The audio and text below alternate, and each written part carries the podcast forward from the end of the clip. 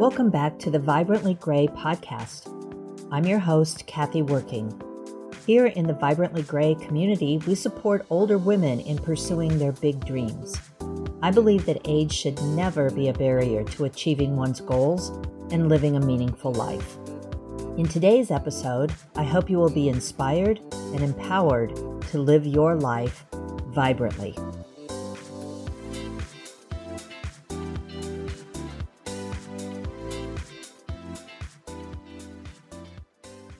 My conversation today is with Cheryl Robbins. During our conversation, we talk about a lot of really important issues for women over 50. She does a fabulous job of describing how to recapture and pursue and achieve dreams that maybe we gave up on when we were younger.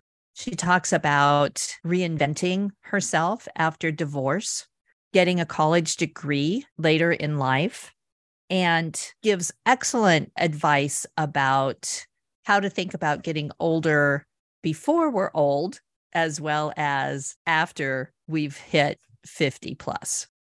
My name is Cheryl Robbins. I'm 61. I will soon to be 62. I'm originally from Los Angeles, California, born and raised Los Angelino, and there's not too many native Californians anymore. I spent 21 years in Dallas and couldn't wait to see it in my rearview mirror fast enough. And so when I had a job opportunity here in the Northwest, I left and relocated here. I had always planned to retire here in this beautiful part of the country. And the fact that I found a job here was just icing on the cake. I've been working in health informatics and information management for, oh goodness, at least 40 years healthcare is my passion and plan to continue that long after I, you know, do the big retire, whenever that is. I always start off with a question to one of my guests. And the question is When was the last time you felt you shouldn't do something because of your age? You know, I'm, I'm very fortunate that I haven't been limited too much by my age. I've never experienced ageism. I've been very fortunate in that. Good. I, I think it has a lot to do with genetics, to believe it or not. I'm very fortunate that the women in my family have never looked their age, including me. Uh, mm-hmm. Uh, I'm often mistaken for a woman in her late 40s. My mother is often thought to be my sister, and she's 85. And I also come from a lineage of very strong, capable, and self sufficient women. But if I had to put a pin in something that I shouldn't do because of my age, I would say it's probably travel related. And some of that gives me a lot of angst. I've turned down several great job opportunities because they required travel to India. And mm-hmm. I know for myself, my body wouldn't fare well globetrotting across multiple time zones, navigating food and water safety challenges, or any place where I could become very ill without the benefit of great health care that we have here in the United States. I may, may not have felt that way in my younger years when I had more vim and vigor, but I certainly do now. I am much more conscious of my mortality at this age. But then again, I probably shouldn't bungee jump or zip line. And I either. And I really do want to zip line at some point. So at least if I fall down, go boom, I'm close to a hospital. yeah, you're you're you're close to home with that. Well, I, I, love it, and and I want you to check in when you've completed your first zip line. How's that? I, would like to do that because that is something I have no desire to do. Well, so I'm good for you. Heights, and I feel like that is something that I could I could challenge and I could do. Yeah. So it sounds like you had a lot of good role models from the women in your family. Yes, I did. Can you tell me a little bit about what were some of the things you have admired about them? My, my family originally uh, came from before the Holocaust. My family relocated from various parts of Germany and they came mm. across through Odessa, Russia when they came in through Ellis Island. Mm-hmm. And I come from a, a, lineage of very strong German women, and they didn't take any nonsense from anybody, including the men in their lives. And they were always very, very self sufficient. Even if they weren't college educated, they had really good common sense and street sense. And a lot of that was passed down to me through my mother and my, my maternal grandmother. My maternal grandmother took care of the family while my grandfather was overseas during World War II. She sewed all night just to make enough money to keep food on the table. She knew what it took to get by. And my mom, God bless her, she's gone through so much angst with business issues and, and navigating very complex financial things without a college degree. And she's so, so smart. So I just come from this group of very strong, empowered women that just didn't take guff from anybody. And mm-hmm. I've inherited that gene, as I've been told by some of my employers. And that's okay. I wear that badge proudly.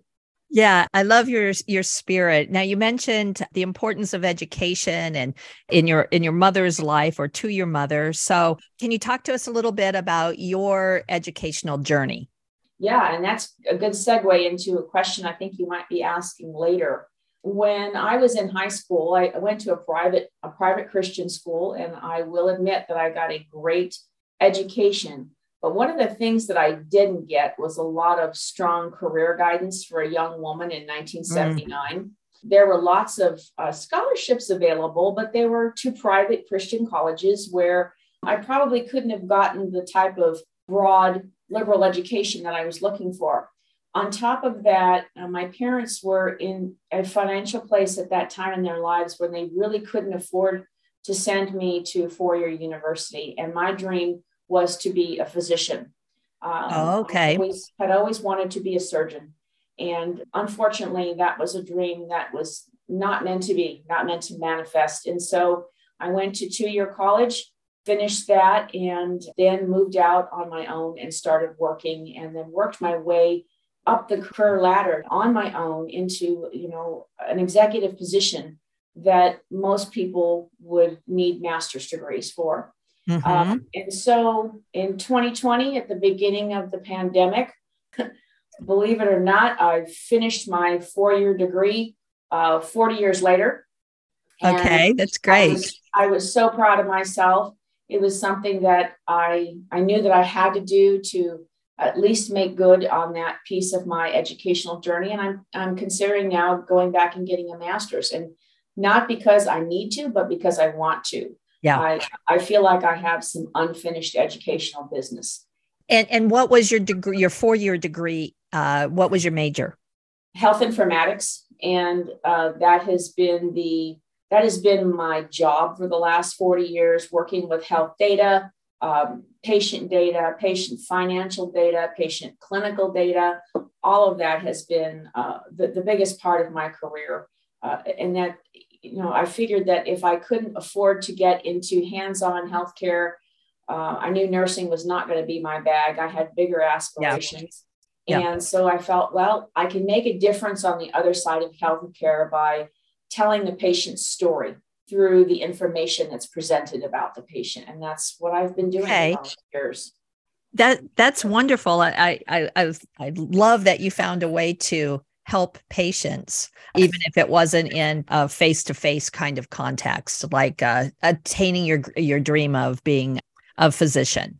So that's great. And I have to tell you that that area of work is a completely new one for me. So now I'm going to have to go do some research about what you what what you've done. So you said that you were interested in getting a master's. So would that be in the same field?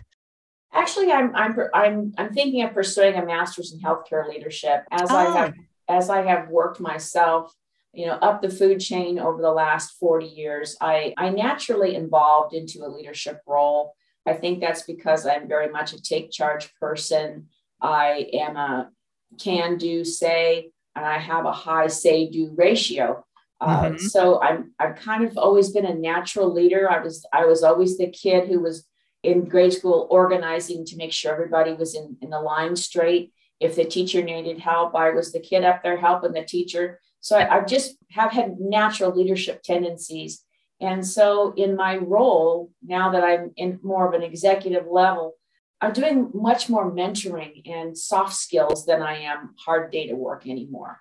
Okay. Uh, it's well, about you mentoring, yes. you know, yes. mentoring other women because That's this great. is, this is primarily a women-oriented field, informatics. Oh, it is. Okay. Yes, yes it is. I our, um, our, professional organization, I would say, is probably about 90% women, which is great. We, I, we I, I, think I'm surprised by that. So yeah, uh, yeah. thank you for sharing. You bet. And uh, so it's just it's just a natural progression, I think, for me to kind of get on paper the, all of those leadership skills that I've honed over the years and mm-hmm. to say to myself, yep, you are a master in doing that. And I do it very well. Right. And the, uh, by the way, I really like your, in fact, I wrote it down because I might quote unquote borrow it from you. You have a high say do ratio. I love mm-hmm. that. Mm-hmm. that's, that, that's a great phrase. That's a great, phrase, a great phase. So, in the organization in which you are currently working, uh, mm-hmm. do they welcome your mentoring activities? Absolutely. In okay, fact, good. when I was when I was brought on board, I was told that there were several folks that probably needed to be managed out, also known as terminated. Yes. Uh, those those folks have since blossomed. Um, some of the strongest leaders I've ever had. And so it's just a matter of seeing the potential in people, whether they be male or female, and, and removing those obstacles to their success. Mm-hmm. And, and being that being that person that they could come to when they may hit a stumbling block and say, Hey, I don't know what to do next. Help me, guide me. That's what I do best. That's that's great. I I love that. So so let's go back to the time that you made that decision uh, to how old were you when you uh, decided to go back to finish your math, uh, your uh, your BA?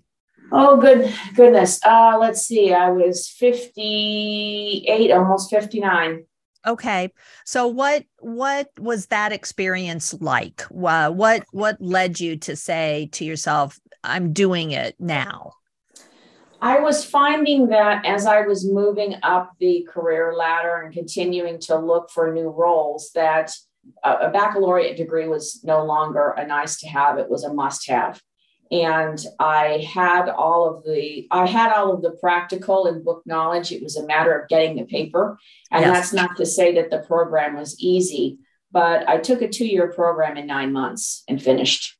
Wow. And I and, um, and worked at the same worked, time. Yes, wow. and I am a natural writer, and the vast majority of the program was writing.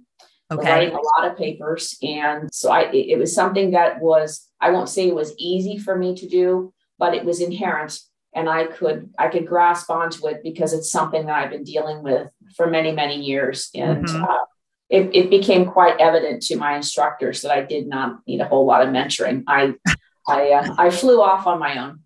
Yeah, I'm sure they appreciated that uh, because yes. there are a lot of lot of students who do need their time with uh, mentoring. So I'm I'm really interested in the kind of support or lack of support that you received from people who are, I guess, in your inner circle when you decided to go back to school. And when I decided to go back to school, I was still married. Okay. I'm since I'm since divorced. You know, my husband at the time had a master's degree already. He was he was supportive of me going back to school, um, but he never got in the way. So okay. he he if I needed meals, he was there. If I needed help with a, a specific Excel spreadsheet, he was there. But for the most part, he just sat back and watched me do what I do best, and that's push myself to the brink of yeah. exhaustion because uh, yes. there's a carrot out there and I'm going to go grab it. I think my biggest cheerleader was probably my mother, and my mom. My mom wanted to finish her college degree. She never did, and she regrets it to this day. And so for her, I think that seeing that diploma was more emotional for her than it was for me because it's something that she had always wanted for herself. And she'd always wanted for me to do that too. But she knew that at that point in my young life, that she couldn't give that to me what I needed. Um, and so we, you know, we kind of forged down that path together when I decided to go back to school. And, and she's still my biggest cheerleader. If if there's something that I need that I want to do, I have a, a really smart 85 year old mom with all of her marbles. and she'll just say, "Hey, whatever you want to do, you can do it." And it's amazing yes. to have your mom in your in your corner. Ab- absolutely, absolutely. And uh, the your employer at the time were they supportive of you going back to school? Yes, they were, and in fact, they uh, they subsidized about half of my education. Okay, good. Which was wonderful, and um, my mom subsidized the rest, which was a beautiful thing because at this point in her life, she was able to do that where she couldn't 40 years ago. Mm-hmm. And so, you know, she's always throwing out that carrot. Hey, go back and get that master's degree. I'll pay for it. Mom, it's not a matter of money. It's a matter of time and energy. Time. Yes. You know, she's she's right there. She's just right in my corner pocket all the time. Wow, that is so good. You're you're you're so fortunate to to have her. Uh, oh, I know. Wow. In, in, your corner. Uh, that's that's that's excellent. That's excellent. I know that you, you know, I know that getting your degree while you were also working after the age of 50, I, I'm sure was challenging. Let's put it that mm-hmm. way at mm-hmm. times. You you mentioned that you were exhausted uh, yes. at times. Uh, so, would you consider that your greatest challenge since you turned fifty, or is there was there something else in your life that you experienced, you know, being difficult to to face? You know, I, I didn't that, you know, studying in school has always been so, so much a part of my life and mm-hmm. lifelong learner. I think for me, to be really honest with you, Kathy, simply waking up on my birthday and knowing that I was 50 was the challenge. Okay. Okay. Yeah, I wasn't fearful of the number itself, but I was very pensive because it marked the more than halfway point in my life. I had a lot of deep thoughts during my birth month that year. And now that I'm in my 60s, now I'm thinking differently. I'm thinking about the time that's left in my life more often than not and what I want to do with that time. But moreover, what am I going to do to make that happen? I've had so many regrets in my past that I want this last quarter of my life to be maybe even the most impactful. Mm-hmm. So turning older kind of made things more clear in your life yeah. about where what what you wanted to do with the times that you have left which we yes. hope is a good a, a, good chunk of time but still it it becomes really clear that we need to spend it wisely i've experienced that too as i've gotten older what would be your what kind of turn that that previous question on its head and what what is your greatest joy since turning 50 I think uh, circling back to getting my bachelor's degree was an enormous joy. I remember watching the screen after I got my results of my capstone back, and I just put my head on my desk and sobbed. It, it was such an incredibly emotional moment. And I was sorry. As I mentioned to you, I had always wanted to go to medical school and couldn't. Yeah. So I kind of felt cheated, to be honest with you. And the interesting part of this story is that my mother uh, never knew that I wanted to go to medical school. Oh, she didn't. Um, okay. No, she didn't until probably oh maybe three years ago. I finally told her, and I didn't tell her because during that time in my life in 1979 and in my parents' life, they were going through some fairly significant financial challenges. And I knew that even though I was in a private school, um, it was took all that they had to keep themselves afloat and to keep me in that school to make sure that I had the best possible education to be mm-hmm. prepared for the world. And so um, that, and, and let's step back and say that this was a very conservative, religious based high school. And so when, a lot of the women in my in my class didn't have the highest career aspirations. Many of right. them went to college to get their MRS, and, yeah. and, you know, and they succeeded. But for me, and much like my mother, uh, getting married and having babies was never on the menu for me. What was on the menu was going to school and being educated and having that drive. So, you know, the fact that I was finally able to finish my bachelor's degree and have my mom part of that enormous piece of success in my life was probably one of the biggest joys. Yeah. Well, I can hear it in your in your voice and and it's wonderful when we reach a goal uh, that we've set for ourselves. Um, oh, yeah. And, and, in your case, it was a, a goal that you set for yourself many, many years previously. So achieving it is even more bittersweet because of that. What, so what do you wish that you had known about this life stage, meaning, you know, 50 and, and after?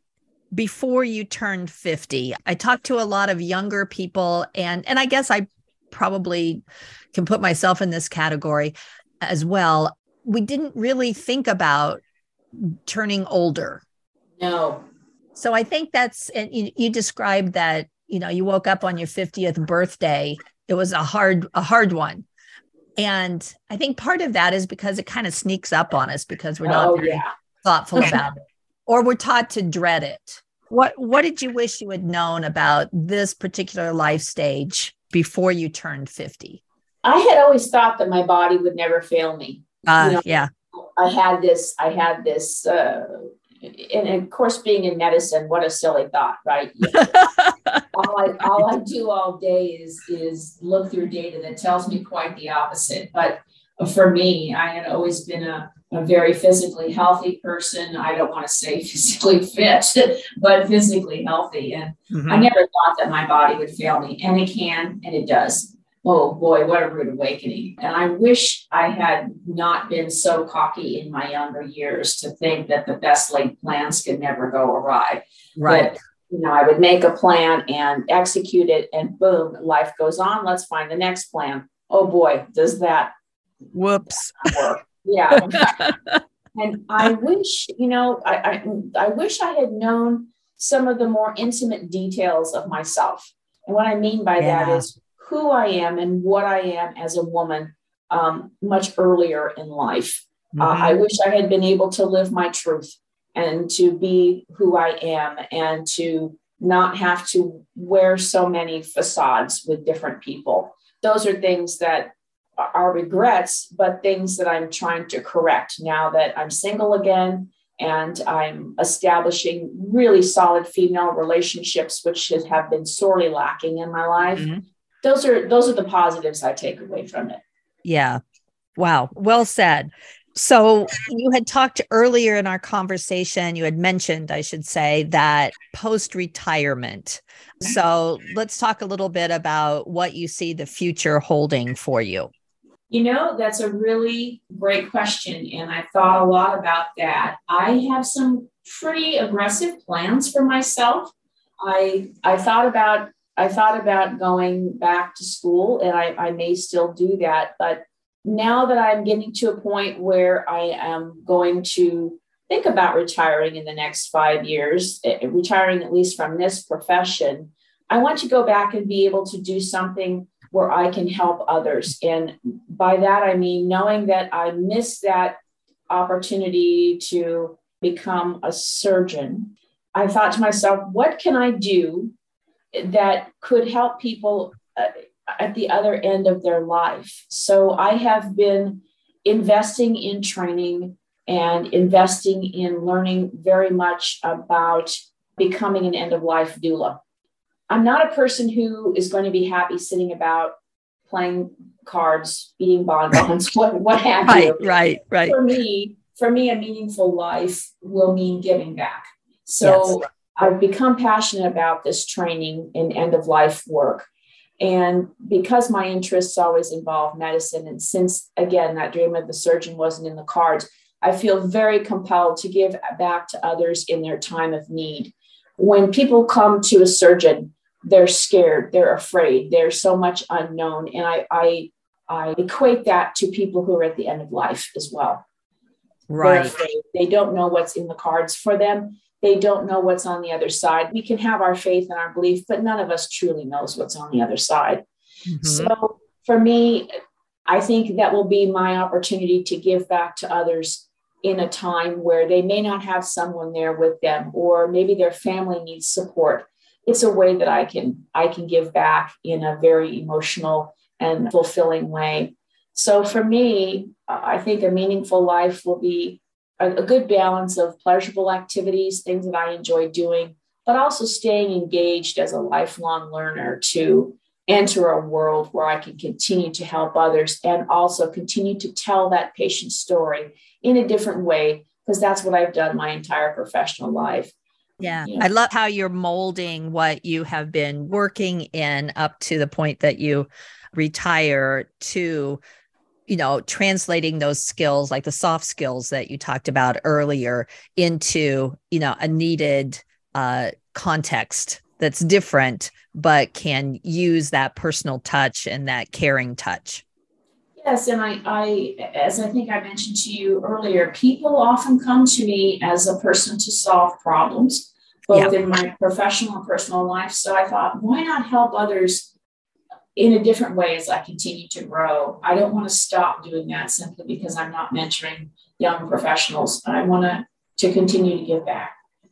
So I'm really curious about what kinds of trainings uh, do you need to take in order to become that kind of end of life doula? There are there are several professional organizations that provide training. Some are more aggressive than others. But the, the program I'm looking at is about a year and a half long, and it teaches you uh, to it teaches you the psychology of working with people who are terminally ill, but also their family dynamics of working with those folks. You don't provide any hands-on care. You leave that you leave that to the hospice folks. But the end of life doula is really there to help you transition your financial needs. If you need help getting uh, getting your your life in order before it's your time to pass. The end of life doula can help with that. The end okay. of life doula can do very mundane things like run errands for you, or the person can be there to support your family emotionally as they're going through grief or preparing to go through grief. So it's it's really it's really about learning all of the soft skills and the hard skills that you would need to help someone who is actively dying outside of providing actual medical care. Mm-hmm. And uh, many end of life doulas are there at the time of death to, to help the patients gently exit the earth and, right. work, and work together with the, the hospice team to make sure that they're comfortable and that their needs are met. And moreover, to support the family members that are, are left behind. So it's it's an emotional journey and it's not certainly not one that anyone should enter into lightly. Yes. Well, I mean, it sounds like such a fulfilling experience for you and such a helpful one for the the person who is going to be passing as well as their loved ones. So I I thank you for sharing some of the details of that. When you were just talking, you were mentioning the um, maybe uh, lack of emotional and mental preparation for death. Mm-hmm. So yeah. this leads into uh, one of my questions about what do you wish that women would talk more about in terms of aging? I would say that death is one of them. Death is one of them. I would think that people should talk more about their sexuality and how mm-hmm. much that changes after you hit a certain age. You know, there's there's so much advertising and fluff on television and the internet about how men's sexual needs can be can be met after a certain age. We don't hear that about women. Right. We, you know, we don't hear about how our bodies age and how they change and you know, it's all about the men. And I'm not dissing any men who might be listening to this. Well, no, you're just stating a fact. Yeah, yeah. and I, I think, I think women need to talk more openly about their sexuality at this, at this point in their lives. Other things that I, I wish that that women would talk more about, in, in, and that's financial planning. Solid financial planning and a thought that one day you might be on your own I learned uh, that marriage isn't forever. You think it is, and you certainly hope it will be. But one day I woke up and I was by myself. And I have I thought to myself, thank goodness that I have been smart enough to have solid financial planning that I've done myself. I learned from my my aunt who had never been married. I've learned from my mother and my grandmother that an independent woman is her own best source of support. I can still hear these women in my lives, uh, both positively and negatively. I, I know women who are incredibly strong, like the three that I mentioned, but there's still women who have no vision into their own financial lives. They can't write a check. They don't know how to file yes. their income taxes. They don't know what their partners have invested in. And boom, their partner's gone and they are deer in the headlights. Mm-hmm. Uh, I don't know if that comes from fear, from ignorance is bliss mentality, but you know, gosh, it can be deadly if you're not prepared to be alone uh, at some point in your life. Yes. And so I'm a huge advocate of women taking control of their financial lives, taking control of the, the legalities of being alone, things like having a will, a durable power of attorney, all of those things that come with being an adult. And so many women just, you know, kind of wash their hands of that and leave it to their husbands. And I, ooh, I cringe when I hear that. I really do. Right. Well, and I think, do you think that, well, I, I, guess I should pose this as a question. Do you think that that is a generational thing that women who are younger than us are getting that message that's important for them to take care of themselves? Or do you think that it's still the norm that w- women really don't need to worry themselves about financial issues? You know, I, I see a lot of women, uh, women friends whose nieces and things are getting married and you see their some of their posts after they've become married and how their husband's taking care of this and their husband's taking care of that. And i'm thinking why can't you take care of that? Right. Yeah. Uh, where where is your self empowerment did you just because you got married did you turn over the responsibilities of life to your husband? Mm-hmm. you know hey marriage is to be a partnership but but moreover have some strength woman I mean, I love that. Take care That's of yourself, great. girlfriends, because God knows if someday that man isn't there, you are on your own. Well, I think in the moment it's it's very nice to have some, you know, to feel as sure. though someone is taking care of you, but you're not keeping your eye on long-term consequences uh, well, of that. So and don't you think too? It's often it's a very romantic concept of you know, oh yes, married and now there's this man and he's going to be the knight in shining armor. Well, I got news for you that that armor tarnishes over time. Right, right, as, yeah, the, uh, does our armor. Absolutely. Um, you had mentioned I I spent my earlier days being a researcher of friendships. Mm-hmm.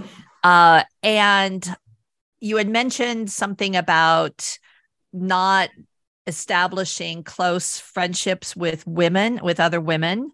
Mm-hmm. Um, can you can you speak about that dynamic a little bit? I, I think that I share your experience of friendship with women. So, uh, what what what would you say about your your history of friendship? I think that as I have gotten older, the friendships have become deeper. I, I had I had a lot of female friends growing up through college and even in during in my married life, but not with the depth of which the friendships exist mm-hmm. now. I would say that the the women that I have that have come into my life uh, since since I've divorced these friendships have been so much richer and so much deeper and so much more emotional than I could have ever have imagined, have imagined at this point in my life.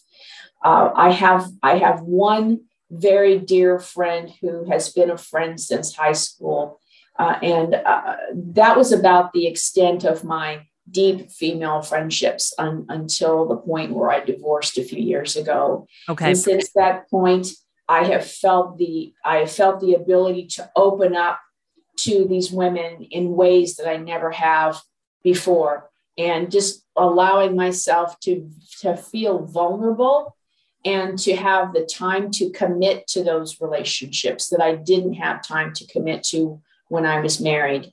I was married to a very introverted person. I'm too am an introvert, but he he was very extensively introverted. So we never, we didn't even have any couple friends that we went out to eat dinner with. That's how isolated we were. Okay. So it's it's kind of like I've had this awakening of how beautiful it is to have female friends and the joy that the friendship with a woman can bring because they understand, they get it.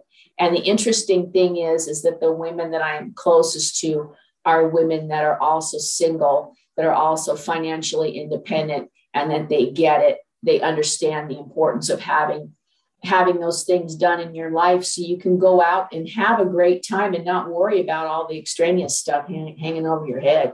So it's been a joy, just an absolute joy.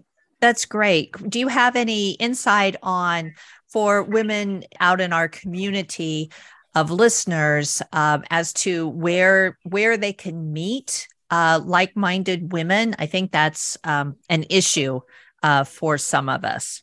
Yeah, I have um, found myself getting involved in more more things that are more politically aligned with my beliefs. I've met some great women there. I, interestingly enough, a couple years ago, was driving home from an appointment here in downtown Vancouver and happened to get my car right in the middle of a women's march. And it was a women's march and a women's drive march. And so there were women marching along the streets, there were women in their cars honking. And I thought, oh my gosh, how am I going to get out of that? And I thought, why would I want to get out of this? I'm I'm surrounded by awesome, strong women who are honking their horns and um, you know, kind of just beating their chests proverbially to to get their message across. And so, heck, I just joined right along with him. And you know what? When I got out of that line of cars and turned back towards my house, I felt the biggest sense of exhilaration. So yeah. I, I share all of that with you to tell you that there are there are so many different places that you can get involved. Look to your local Facebook groups, look to Meet Up. These are the places that I have found wonderful people. And of course, you have to be very careful. Think safety, of course, but sure. get involved, just get involved in places where you least expect it. Even the library, for goodness sakes, get into reading groups, get into things that interest you. And uh, oh, that's a great idea. Yeah, I think sometimes we forget that our local libraries are great centers for yes. learning and meeting people. Yes, yes, and I'm I'm I'm definitely not one of those persons. I never have been who wants to go hang out in a bar or any of that no. kind of stuff. Oh my goodness, forget it. But uh, I, I will seek out people who have same interests in death and dying, and believe it or not, I've, I've met some interesting people to talk to through some of the YouTube channels that I watch on death and dying. So, okay. you know, they're just follow your passions and follow those people, and you'll likely find some great simpatico folks. Wonderful. Well, that is that's excellent practical advice, and I, I thank you for that because I I, I think that um, as older women who are trying to do their lives a little differently than maybe what the expectations are for us that i think having a community of support is so helpful and needed and that's one of the reasons why i started this podcast oh, I, I'm, I'm, I'm so thankful that you did because this dialogue needs to continue and yes. it needs to grow and there's just there's just such a, a wealth of a wealth of depth and depth of, of women our age who have so much to share. Um, and I, I applaud you for doing doing what you're doing. It's so needed. So, what advice would you give to women who are our age, who are older than 50? What what advice would you give them about aging gracefully and vibrantly? Well, the first thing I would say is be gentle with yourself. Oh, and, gosh, I love that. You know, and just remember that you're not 30 anymore and yeah. you can't have the same expectations of your body. You can't have the same expectations of even your mental your mental state. Uh, let's face it, we're we're just not as sharp as we used to be. We're not as fast as we used to be. And, and it's okay. It's really okay. And another thing I would have to say is you can never start too early or too late to plan for this financial for for this phase of your life because it sneaks up on you. Hmm. And you know, taking care of your physical and your financial health. take care of your personal business. There's things like we talked about before wills and trusts and all the hard stuff that many people don't want to face. And they wait till it's too late and then leave a mess for their family to clean up. And don't rely on your partner for financial freedom. Build it, mm-hmm. own it yourself. Strong women need lifelines, and they need lifelines not only with other women, but they need their own lifeline. Um, and know this, and this is something that hit me upside the head a few years ago, is that it is possible to rebuild even after the harshest blows. Oh, yes. Have confidence in what you can do instead of what you think you can't do. I had a very unfortunate series of, of financial financial events that really shook me to my core. And I have been such a proponent with all of my female friends who don't have their financial and, and personal lives in order to just hound them until they do because it, it, it will um, it will it will kick you in the pants and right across the road if you don't. Yes. So that's yes. that's my advice. It's I, it's not fluffy and lovey-dovey but it's practical. And it's those things that hit us at that age of life where we need to really have our you know what together. Yeah well and i think that that's part of um, our cultural denial of death yes uh, right is that yes. if we don't if we don't do the estate planning the will that kind of thing then that means it's never going to happen to me mm-hmm. Mm-hmm. but you know denial is a, powerful thing but i think you're giving us a good dose of reality is that it it, it is something that needs to be take a, a priority. Yes, it certainly does. Well, we'll be wrapping this up in a little bit, but I just wanted to ask you kind of a, a, a clearinghouse question of what does living a meaningful life mean to you?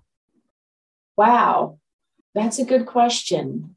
And sometimes it's hard to find the language uh, to answer it. I think it it's it's learn, living a meaningful life is going to be one where I again I'm not back sitting back on my laurels, but one where I'm continuing to give back. Mm-hmm. Um, it kind of dovetails into a question that uh, I think you posed about where do I envision myself uh, at this point in my life now, and how does what did it look like then? What does it look like now? I really pondered that question and thought about that intently. And so, and, and like many women our age, I thought I'd still be married, and I'm not. Mm-hmm. Uh, I never, I never thought I'd be alone, and I am. And sometimes that scares me, and especially since I'm an only child and I yes. have no, I have no siblings, so it's just me. Once my mom is gone, that's that's it. I thought I'd be retired by now. I'm not. Uh, because of a series of unfortunate financial events that were not my fault. But I also know that I have the power and I did recover and I'm stronger because all of it and because of all of it. I'm incredibly strong now. And I think I'm stronger now at 62 than I was at 32. Mm-hmm. And that's because I know my own internal moxie I was able to rebuild, be proud of the things that I have, the life that I lead, and the people that I'm able to impact through my words and my deeds every day. And for me, that's enough. Beautifully said. I, I, I love that you have. I could just feel your your spirit of being an overcomer in in your answers, Cheryl. So you you are a an excellent role model for for women who are you know struggling maybe a little bit with the idea of being independent and and really digging down and thinking about you know who are they at their core yes and that's the key if you can find out who you are you can pretty much um, conquer anything. Yeah i think that is actually the the greatest gift of getting older uh, mm-hmm. is to be able to you know to figure that out and then to live it because a lot of times we we figure it out and then we're afraid to live it uh, for a variety of reasons. But uh, you are you know a shining light on that. Okay so last question this is an unusual question, but I own a candle company, Kentucky Green Studio. And mm-hmm. so I spend a lot of my time uh, thinking about scents. Mm-hmm. Okay. And uh, specifically thinking about the the memories that scents evoke uh, when we smell them. We thought, you know, people are like, you think about scents, and it's like, yeah, well, you know, you know how you have a a, a, a theme song, or you hear so- a song, an old song on the radio, and you're taken right back to the time when you first heard it. Okay. I do that. I think scents do that too. I think it's a really powerful way of remembering, triggering our, our, our memories. So, what scent would you say captures the essence of your life currently? I would say the smell of the desert after a hard rain. Okay. One of it is one of my favorite scents, by the way. I, I spent a lot of time in the desert growing up uh, with my family. And mm-hmm. uh, one of my favorite things was watching a thunderstorm in the desert and smelling the cactus and the creosote after they had been rain soaked. And it's such an earthy um, ah. re- renewal, uh, renewing scent for me that I, a few months ago, I was fortunate enough to travel with, with one of my best friends and uh, we, we were in the desert in Palm Springs and uh, we were fortunate enough to be caught in a rainstorm. And um, uh, we were sitting outside and when the rain stopped i said do you to her do you smell this? And she said what do you smell? It's creosote and uh-huh. all of a sudden all of the smells of the desert just came into my into my senses and i felt such a sense of renewal because you know the desert is so arid and so dry yes. sometimes looks like it's all curled up and dead but it's not the and it's a lot much like us as we're aging. All you need to do is give us a little water and we come back to life. And that's what that's what I I think I would have to describe that smell. And when I I wish someone would make a candle that smelled like Well, Cheryl, I try to fulfill that wish for you, but you know, as a Midwestern girl, um, I can't I can't say that I've spent much time in the in the desert, nor have I witnessed uh, the uh, a, a, rainstorm coming through. So I might have to put that on my bucket list. Yeah, it's, given it's your, your, awesome. your beautiful description of it. Well, thank you very much. It's been joyful and frightening. Yeah, I bet. I bet. But that that's when you know you're on the right path, right? When something Absolutely. joyful and, and I hope you enjoyed listening to this podcast. If you did, please join our community on Facebook. There, you will find reading suggestions, meaningful dialogue, and additional stories of women who are going big. The link is posted in the show notes. As Betty Friedan said, aging is not lost youth, but a new stage of opportunity. So let's do it together.